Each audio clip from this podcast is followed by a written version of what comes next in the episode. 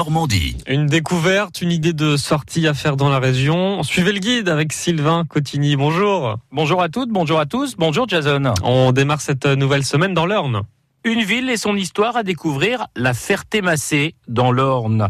Bernard Blondel, bonjour. Bonjour. Alors, se promener dans la Ferté-Massé, c'est avant tout découvrir tout le patrimoine historique, mais aussi toute l'industrie qui a pu exister dans cette ville-là. C'était l'industrie qui était basée sur le tissage, lequel tissage auparavant était fait dans les campagnes ou même dans la ville, mais chacun chez soi, les tissants avaient leur maison.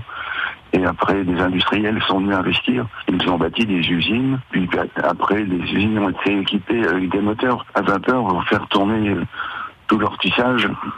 À partir de là, on a eu un fort développement, si bien que vers 1840-1850, la population a été montée jusqu'à plus de 10 000 habitants. Qu'est-ce qui reste comme trace industrielle aujourd'hui? Euh, Ce que l'on voit sur le terrain, c'est il faut que nous donnions des explications pour que les gens comprennent qu'il s'agit d'anciennes euh, usines qui ont été adaptées ou transformées.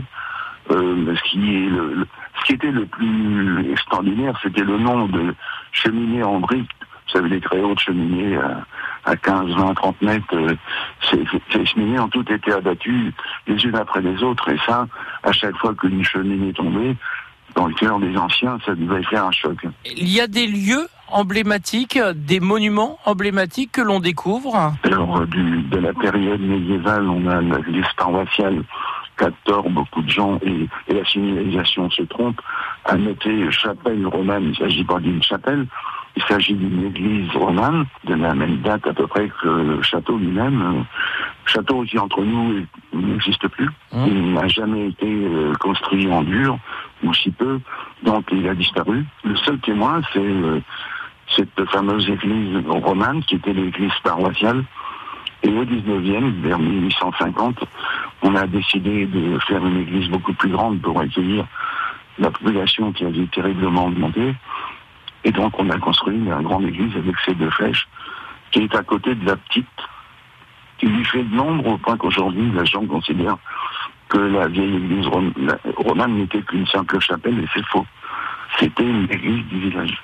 Et ces visites commentées de la ville de la Ferté-Massé sont organisées tous les jeudis tout au long de cet été. Attention, il faut réserver. Pour cela, vous contactez l'Office de tourisme de la Ferté-Massé. Merci beaucoup Sylvain Cotigny, ou bien directement sur leur site internet flairtourisme.fr.